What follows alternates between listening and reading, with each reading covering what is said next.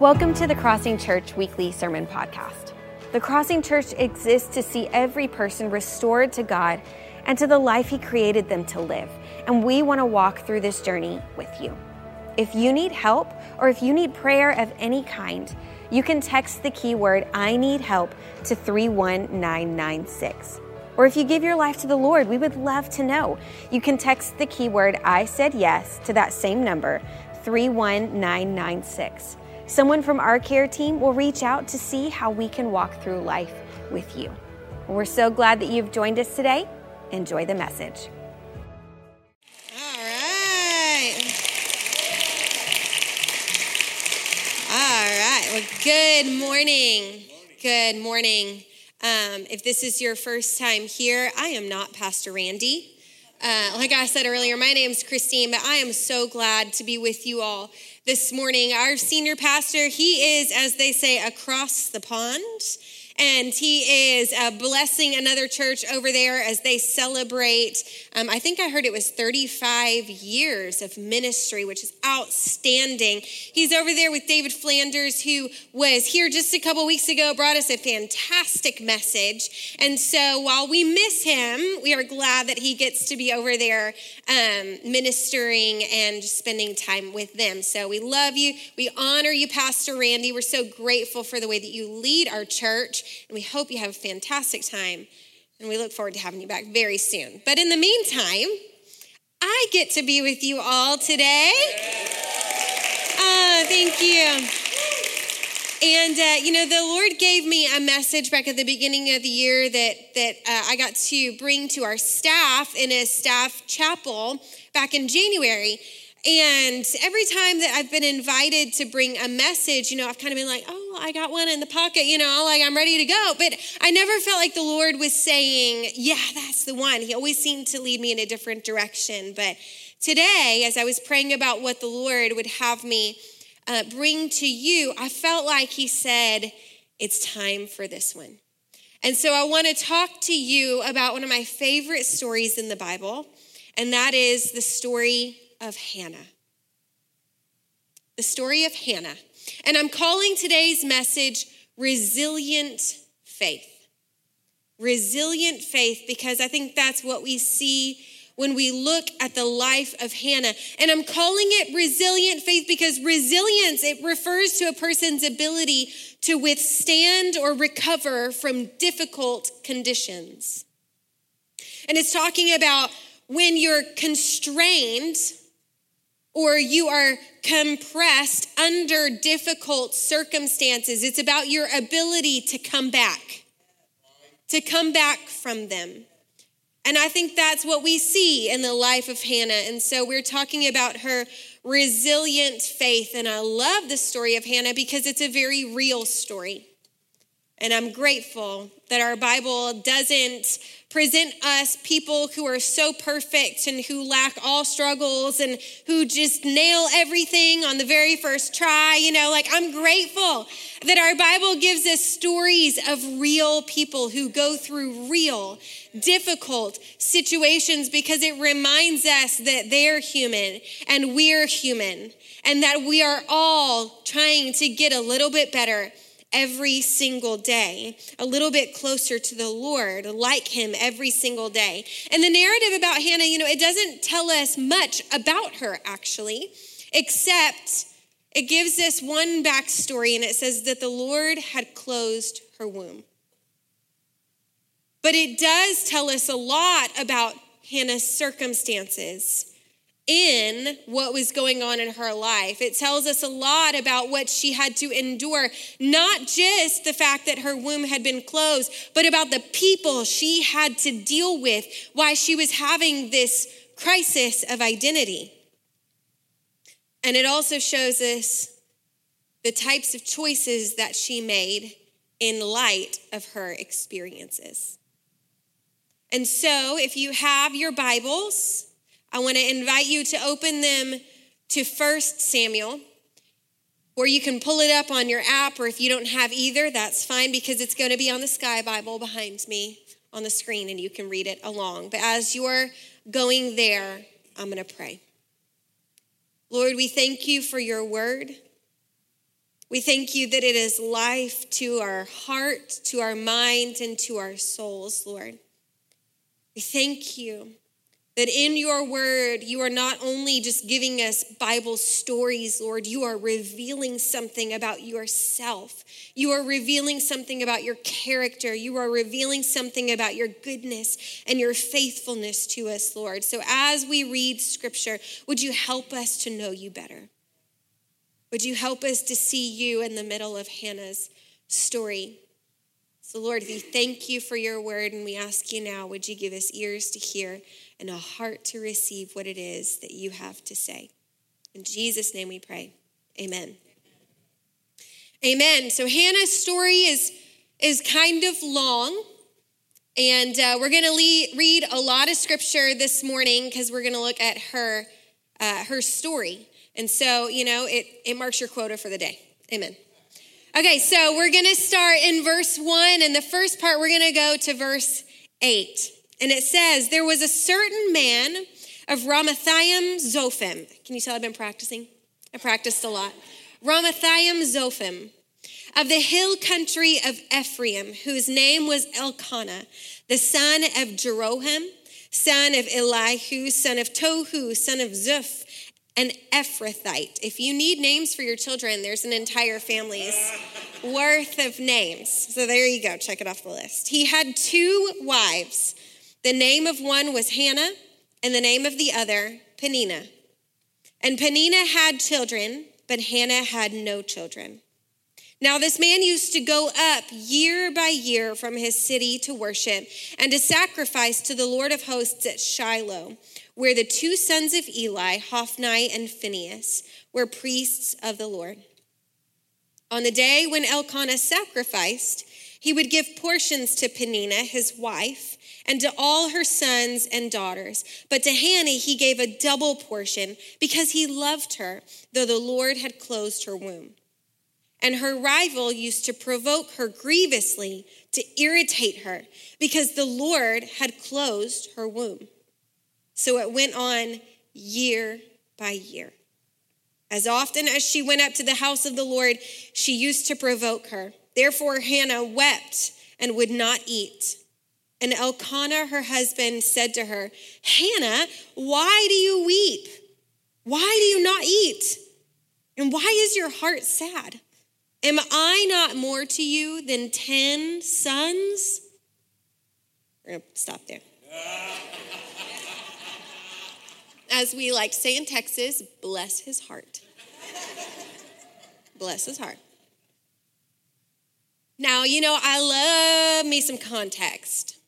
So let's put this story into context because the story of Samuel, 1st and 2nd Samuel, it is one narrative story about the prophet, the prophet of Samuel. And what we see in this is that the story of Samuel, it doesn't begin with him stepping onto the scene. And so we have to ask, what is the importance of the prophet's story actually starting with Hannah? What's the importance that Hannah would be the beginning of Samuel's story? Well, it's important because Israel is actually at a very pivotal point in their history. What, what the, the, the time frame that this is around is similar to the book of Judges, which comes before 1st and 2nd Samuel. And Judges 21, verse 25, is the very last verse in the book of Judges. It tells us what it was like in Israel. And it says, And Israel had no king, and everyone did what was right in their own eyes.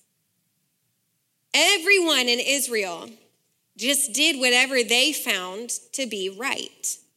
And that's where Samuel's story begins. That's where we see Hannah introduced because what God is going to do is God is going to use Samuel to radically shift the trajectory of his people, of the Israelite people. And I think that Samuel's story begins with Hannah for a very good reason, and that is that the most important things in our lives, they usually don't just happen. They don't just come to us. Sometimes the most important things in our life, they come about through a lot of travailing. They come about through a lot of struggle, a lot of prayer. And I think that's why Samuel's story starts with Hannah. Because Hannah is not just unable to have a child at this point. That's part of her story. But Hannah's struggle is bigger than that because she's she's not just unable to have a child, she has a Penina. She has a sister wife. And if that bothers you, it should. Because I know there's a lot of times when we read scripture and we're like, yeah, that doesn't really seem like that's what God said to do, right? You're right. But here's the thing if you if you saw my message from just shortly after Easter where we talk about what the Bible is and how we should read it and interpret it what we know to be true is that the Bible accurately records stories. It accurately records it which means that it's not changing history on us. So just because we read it in scripture, that doesn't mean that God condoned it or even commanded it. But it's a cultural thing that we see happening. Remember how Judges ended, and everybody did what was right in their own eyes. And that's what we see Elkanah doing here. And there's a reason for his choice, and that is often because childbearing was a security for a family. This was still an extremely patriarchal culture. And so, for a man to have a child, particularly a son, meant that his livelihood, the things that he had accumulated over time, his land, his business, he would pass down to his child, and his lineage would be carried on through the son. For a woman, having a child, particularly a son, meant that should her husband pass away, she had somebody to take care of her. She had somebody to look after her. And because Hannah couldn't have children, most likely it was permitted for Elkanah to take on another wife because his first wife couldn't provide him an heir. And now Hannah is stuck between a rock and a hard place because not only can she not have a child, but if her husband passes away, she's dependent on the mercies of the son of her sister wife. And she has to hope that he would be merciful to her and to care for her. And here she finds her sister wife is not only able to bear children, but she is intentionally and purposefully vindictive at every opportunity that she can to torment Hannah. And here they are, you know, they've come to Shiloh to do their sacrifices, and I imagine they're like sitting at the table, and Penina's with all of her rowdy, you know, undisciplined children running around crazy. And they've got their food in front of him, and, and Hannah is sitting there by herself with a, probably a mound of meat because she's received a double portion just for herself. And Penina is sitting there tormenting her, and she's saying things like, if Elkie just looks at me, I get pregnant. I, you know, it is such a burden. It is such a burden to bear. But I guess it's probably better than being cursed, you know? Like, I mean, not that I would know what that's like. You would, though. What's that like, Hannah? What's it like to be cursed? Because back then, the thought was if you couldn't have a child, you're cursed by the Lord Himself. He's punishing you for something maybe your parents or your grandparents did, or maybe something you haven't confessed. He's withholding something from you because He doesn't think you deserve it. He's punishing you. And Penina used to let her have it every chance that she got. And Hannah didn't just have a Penina, she had an Elkanah. She had a husband who tried to make her feel better. He, she had a husband who tried, right? Whenever somebody that we love is hurting, we try to help them. We, we want to say something that would just fix the pain. But he, bless his heart, he just he just barrels right over it because here's the thing I, I know like it said in, in, in scripture, he loved Hannah with all of his heart. He was not trying to be intentionally vindictive by any means, but he could not resonate with the depth of her pain. And so he just didn't know what to do with it. He couldn't just sit with her in her pain. He had to try and, like, well, let's just get over it. Eat some meat, get better, right? right? And although, although my husband makes a fantastic steak that if I was sad would probably make me feel a lot better. And a good walk outside, you know, some vitamin D can really brighten the mood. Hannah is at a point where what she needs is not a good steak and a walk outside. Hannah has something going on on the inside of her heart that really speaks to an unsatisfied longing that nothing can fix. Something on the inside of Hannah that says, This can't be it for me. Surely this is not how my story is going to end. Something on the inside of her that says, I know Everything inside of me longs to see this. Everything inside of me desires this. I was made for this. Is this really all there is for me? And this is the first choice that we see Hannah make in her story, in her story of resilient faith. And that is that Hannah had resilient faith in her suffering. She had resilient faith in her suffering because resilient faith, it doesn't pretend like suffering doesn't hurt. Resilient faith doesn't just stuff down the pain and say everything's fine. It's not a big deal. It's all right. God never wrote scripture that says, Thou shalt not admit to suffering and thou shalt never bring thine complaints to me. There's no such scripture. Actually, what you see often in scripture is God encouraging his people to weep, encouraging his people to admit that what you're going through is hard, that what you're experiencing hurts, that it matters. And not only do we see him invite us to admit that what we're going through is hard, but he invites us to bring it straight to him. He invites us into his presence. And Jesus says in Matthew 11, he even says, Come to me, all who are burdened and heavy, and I will give you rest.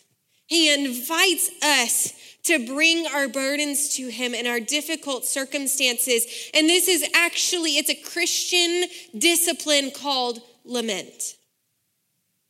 It's the action of lament, and it is biblical to bring our suffering and our confusion and our frustration to the Lord. We see it in Psalms all over the place, and we see it. There's an entire book of the Bible called Lamentations. It's biblical.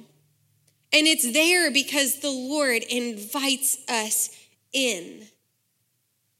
Resilient faith does not withdraw from the Lord in our suffering, it actually runs to Him in the middle of it. And what it means is that it can, we can bring our complaints to God. We can bring them to the Lord. We can bring our anger to God. We can bring our confusion to God.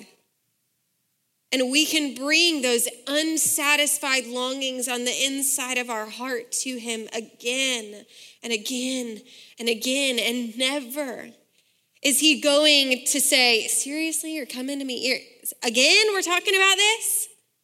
No, that's not the heart of the Lord. No, the Lord says, Come on, bring it to me again.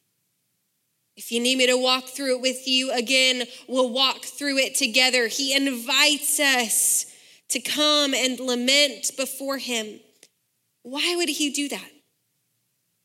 Well, if you heard Pastor Randy's message last week, it's because he's a good father who cares.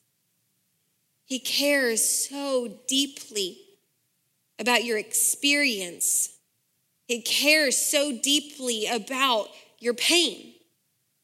He cares so deeply if you are suffering. I love what Psalm 56 8 says. It says, You have taken account of my sorrows. You have put my tears in your bottle. You have recorded every one of them. Psalm 34 18 says, The Lord is close to the brokenhearted, and he saves those who are crushed in spirit. He saves them because he's near to them, so near that he reaches out his hand to save them, those who are crushed in spirit. And you may have been raised in a way where you were taught not to express emotion. And you may be hearing this and thinking, well, that's just emotionalism. That is just getting carried away with feelings, Ugh, feelings, that kind of thing, right? But I want you to know it's actually not a sign of great holiness that you can pretend like your suffering does not hurt. It doesn't make you more holy to say that what you're going through doesn't matter, to say that it doesn't hurt you. That doesn't make it more holy. Yes. It doesn't. But what we see in scripture is that we have emotions because God Himself has emotions, and we are made in His image. Scripture describes God as getting righteously angry. That he is jealous for the affection of his children. That he mourns with us when we are hurt and broken. Scripture shows us that he laughs. Scripture shows us that he sings. Scripture shows us that he dances. So do what you want with that. But pretending like pain doesn't hurt, it actually diminishes the eternal hope that we have in Christ. Now, the eternal hope itself is not diminished, but it diminishes our reception of the weight of it. It diminishes our view of the need for it. If we have no great pain, why would we have a need for a great hope?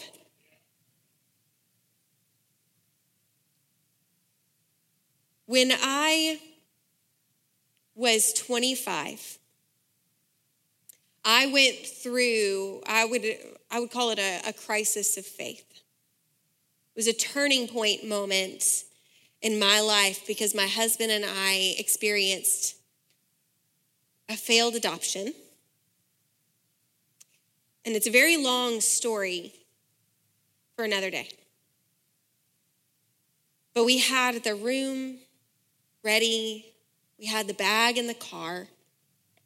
The baby was born, and she changed her mind. And to us, it felt like a death. But more so than his sweet mom deciding to raise him herself, I wasn't mad at her, I was mad at God.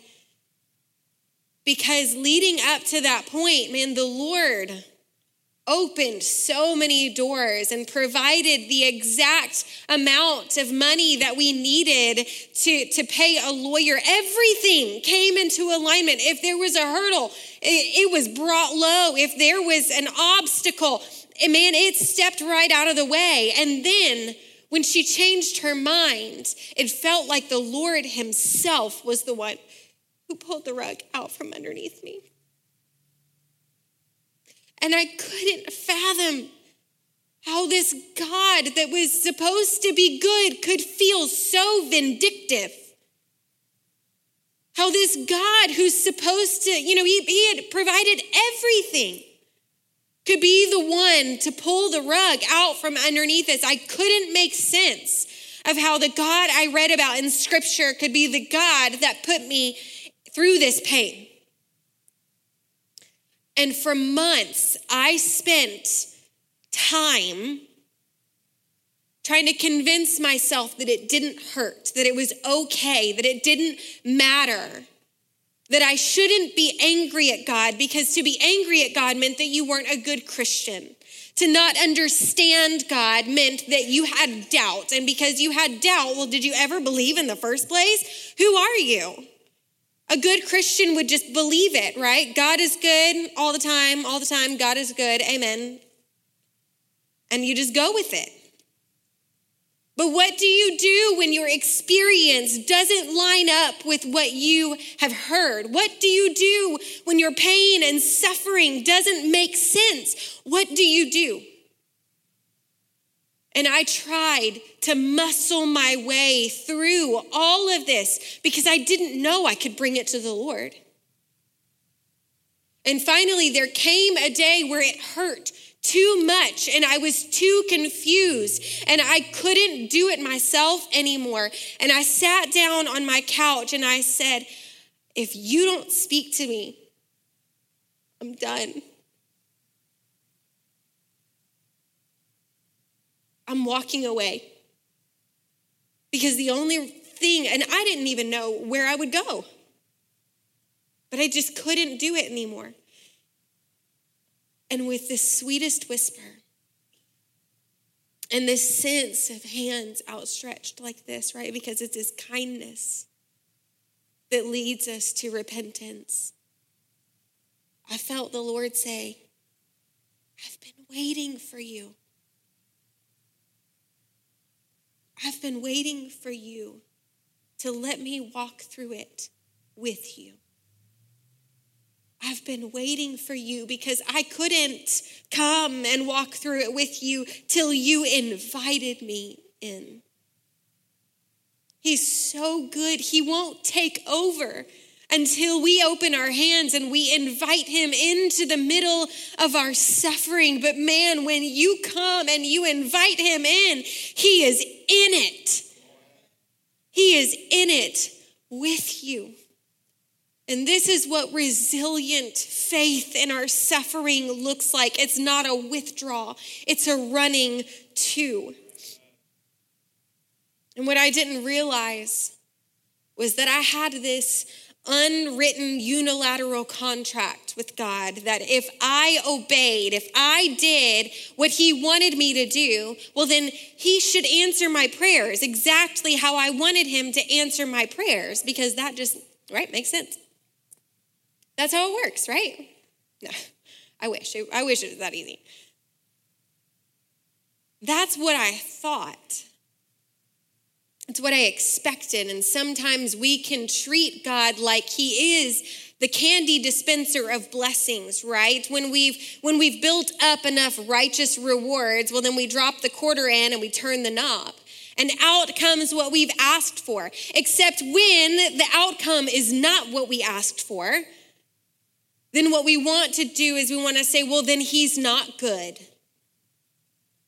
And he doesn't know what he's doing.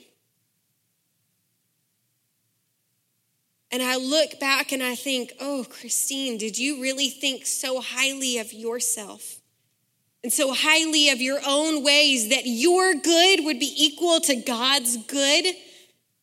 That your way would be God's way, that you somehow knew what that should be. Do we think so highly of ourselves? Can we be so short sighted as to be willing to dismiss the goodness of God just because we don't think, we don't get our prayer answered the way we really, really thought it should have been answered? Yes, we can. We can be that short sighted and we can think so highly of ourselves Oh, but scripture reminds us his thoughts are not our thoughts. His ways are not our ways. But this is the temptation of the enemy to tempt you into thinking that because he didn't answer your prayer yet, well, he's not going to answer it at all. Or because he didn't answer it the way that you thought he should answer it, well, then he's not good. Now, Hannah had a literal enemy telling her these kinds of lies You're cursed. There's something wrong with you. You'll never get a child. God doesn't want you to have a child, He wants you to suffer all of your life. Now, you and I might not have a literal enemy, but you and I, we sure have a spiritual enemy who is always trying to whisper these lies into your ear, telling you if he hasn't answered your prayer yet, well, then he's not going to. He's not even listening. Why are you still asking for that? Why are you asking for such a small thing when there are so many other big problems in the world? That doesn't even matter to God. Whispering lies over and over and over, just like Hannah's enemy. And he wants us to think that because we don't see the outcome as we expected, we are entitled to that outcome in that particular way. But I want you to know we're not entitled to any particular outcome because God's ways are righteous and not necessarily ours. But what we are entitled to is a living hope through a Savior that loves us. We do have a living hope. And our Heavenly Father, He wants us to build our lives on this rock solid confidence of His Son, Jesus Christ, the Redeemer of our pain and of our suffering. When our assurances are in God Himself and His character and in His faithfulness, which is immutable, it is never changing. It is the same yesterday, today, and forever. We can not only lament, confidently before Him, but we can also begin to see Him using our pain and our suffering to transform our lives into a little bit more like Jesus, to a little bit more like His Son. And that's what we see God doing in Hannah's life because God will use our suffering to teach us to say amen to his leading even when it leads us through hard places. that's what we see in Hannah's story. So let's look at the rest of it. Starting in verse 9.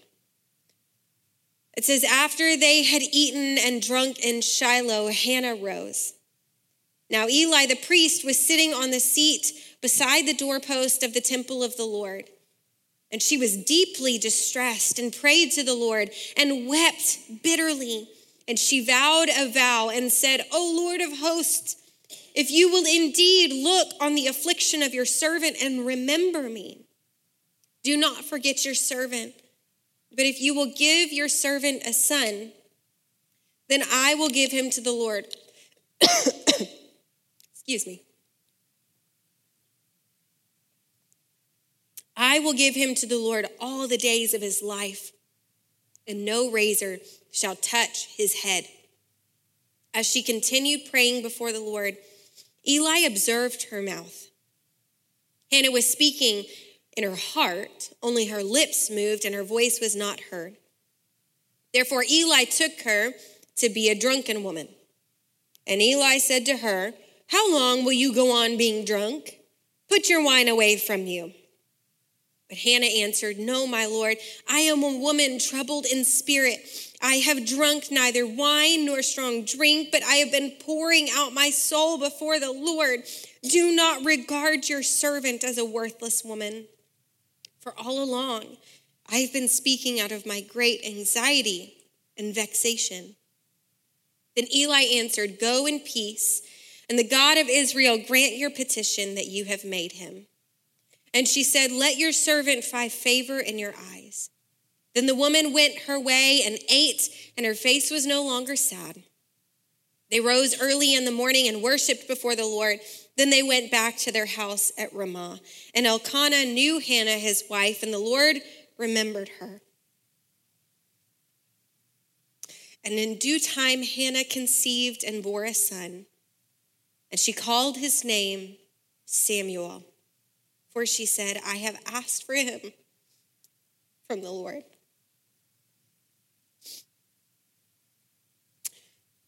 The next choice that you see Hannah make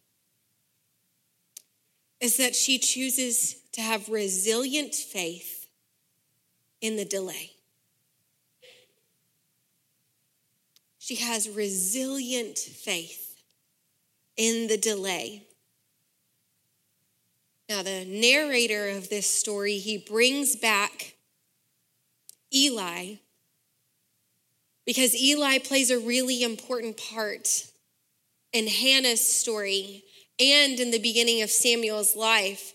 And he circles back to him because Eli, the way that he treats Hannah is indicative of what's going on in Israel at the moment because Eli's sons, Hophni and Phinehas, they're the priests at Shiloh. They are extremely corrupt priests. And not only are they corrupt, but they begin to lead the Israelites into corruption.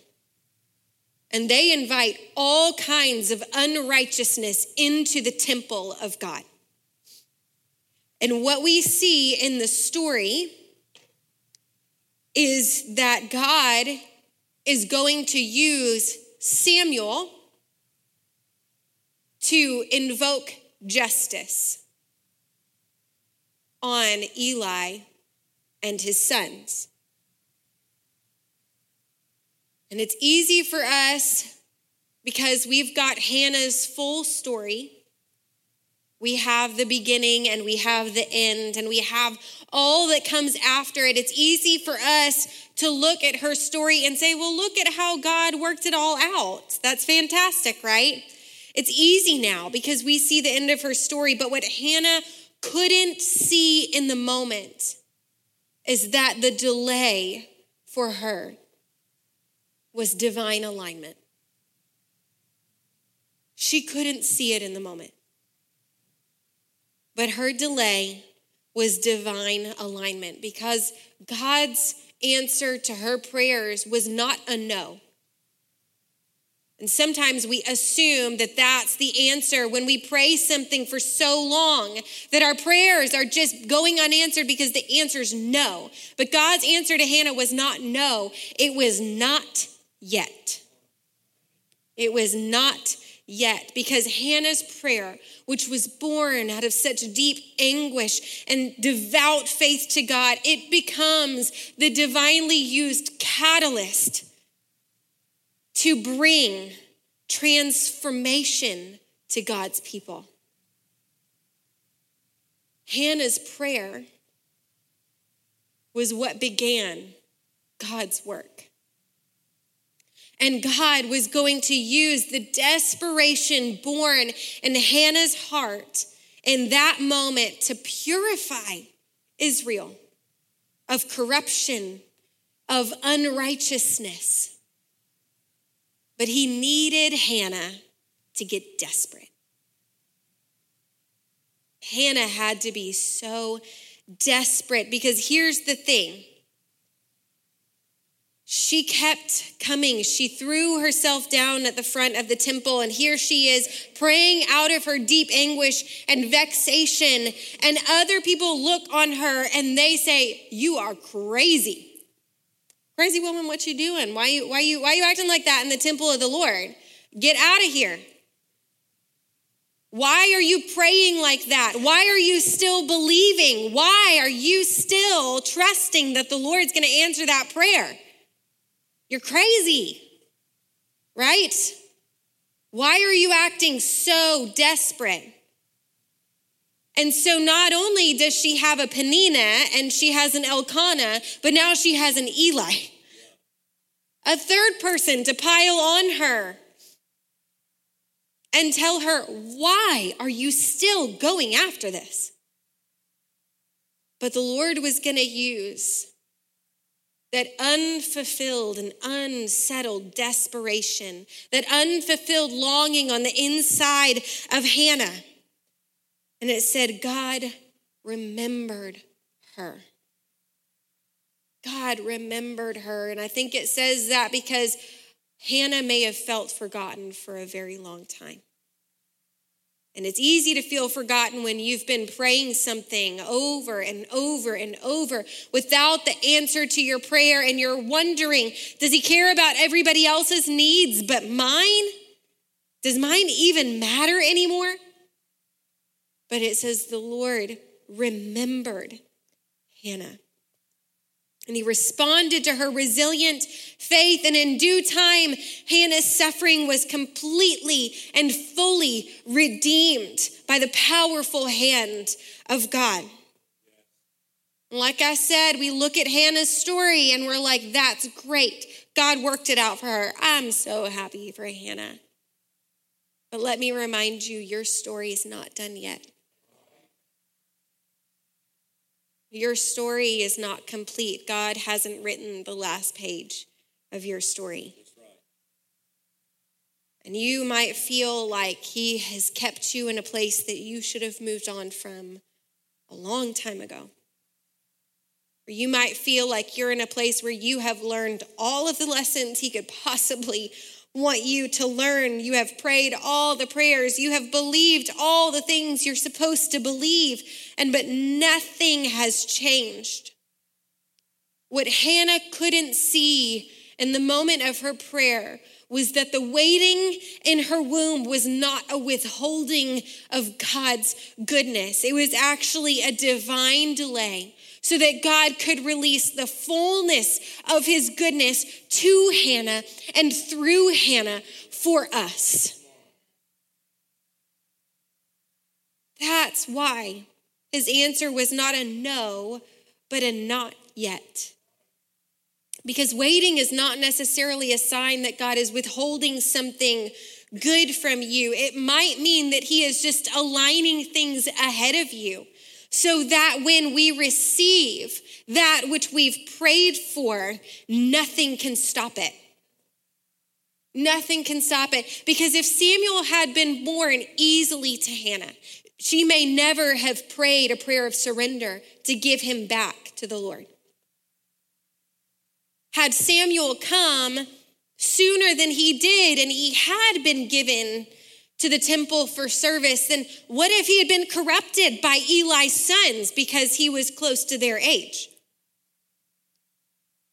And if he had come sooner, without travail, without desperation, then maybe Hannah never would have prayed the prayer of the Nazarite vow over him, saying that he would be consecrated and set apart as holy to the Lord for the rest of his life. So God's delay was not a no, it was a not yet. It was a divine delay to set up everything so that Samuel came at God's perfect time. But it's hard. This is the tension that we walk when we want to have resilient faith in the waiting. We want to have resilient faith in the suffering and resilient faith in the delay. We walk the tension between, well, maybe I could just make it happen myself. It is what God wants for me.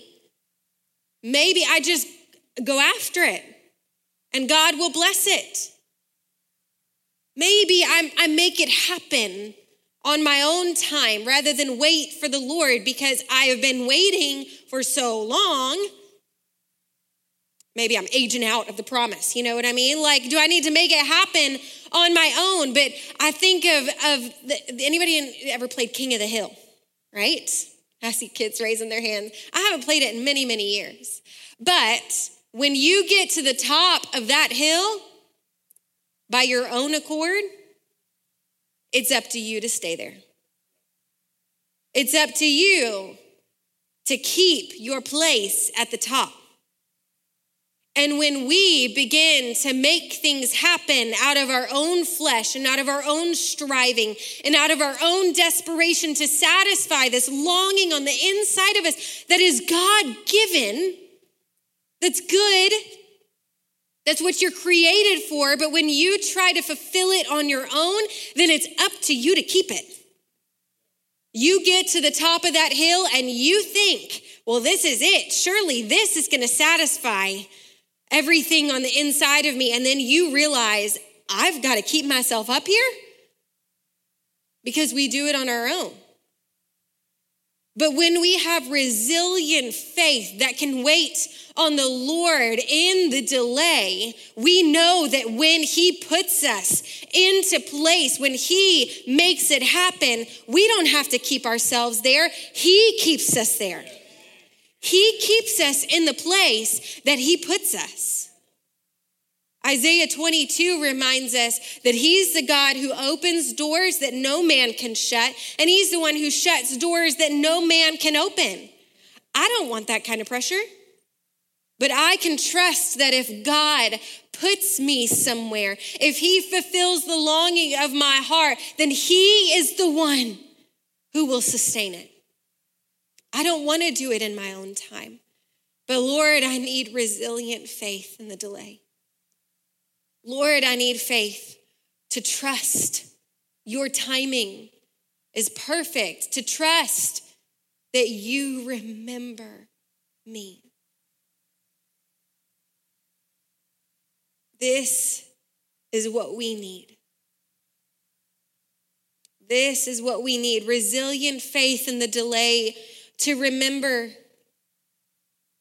that this divine delay on Hannah's life, it brought her Samuel, but Samuel's story, it inaugurates something for God's people that actually prepares the way for you and me to come to salvation. That's what happens in Hannah's resilient faith. And it's because of Jesus that, that even though we have very real heartaches in this world, we have a hope that will not put us to shame. We have an everlasting hope. And in Hannah's story, you know, she could only throw herself down at the entrance to the temple. That's as far as Hannah could go with her prayers because there was no Redeemer yet. But you and I, we have a Redeemer in Christ Jesus. This assures us that He hears us when we cry out to Him.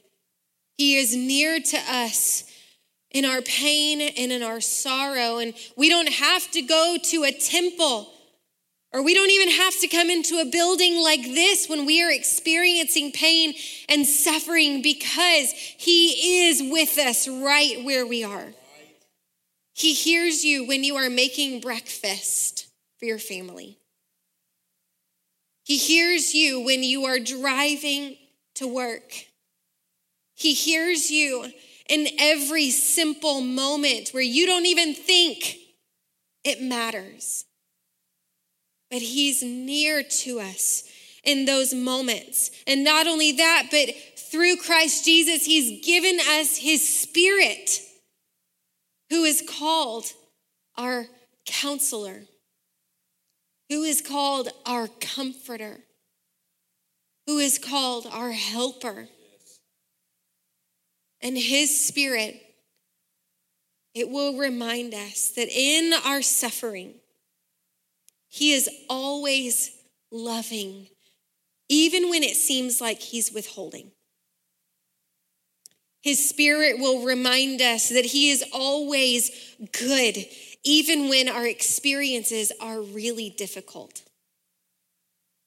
His spirit will remind us that He is always kind, even when we are so angry. His spirit will remind us that His plan for our lives will prevail in His perfect timing.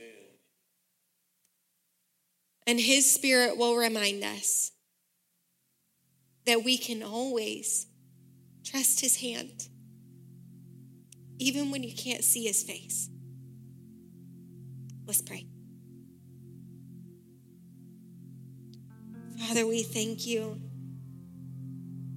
that your goodness so surpasses our simple thinking that, Lord, you see the end from the beginning. Lord, you know all of our days. and you are faithful until the very end. Lord, I thank you for your word that reminds us that even though we may not see the answers to our prayers yet, that we can trust your strong and mighty hand. Lord, that we can come to you with our confusion and our frustration and all of the things that we may feel on the inside, and you do not push us away, Lord, but you embrace us in all of our weaknesses. And Lord, you so graciously walk through life with us. Lord, thank you that you are aligning things, even in the delay, Lord. Your hand is on every part of our story.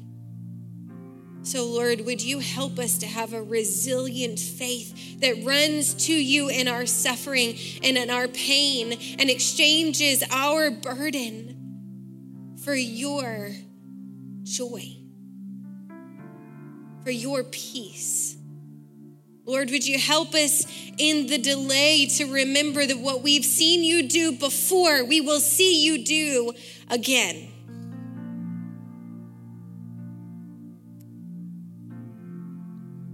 If you're uh, in this room and you have never given your life to Jesus, and you're in this room and you're saying, Well, I am walking through suffering or I have been through things that I've never told anybody and I have felt alone and I have felt like I have no light at the end of the tunnel. I have no light right here where I'm at today. I need this everlasting hope. I need the everlasting hope of Jesus to save me. I'm going to invite you to say a prayer with me. I'm actually going to ask everybody in the room to pray this prayer with me. And it's going to be simple, but it just goes Jesus, I believe you are the Son of God. I believe you died on the cross for my sins and that you rose again. Today, I give you my life. Today, I make you my Savior. Today, you become my everlasting hope. Thank you for saving me. In Jesus' name. Jesus, we thank you for the work of the cross, the saving work that gives us hope, not just for the end, but for today. Father, I pray that you would help us be people of resilient faith that live out a life that honors you in everything we say and we do. In Jesus' name I pray. Amen. Thanks so much for listening to the Crossing Church Weekly Sermon Podcast. Keep up with everything going on at The Crossing by liking us on Facebook, following us on Instagram, or subscribing to our YouTube channel. Or you can visit us online at www.thecrossing.cc.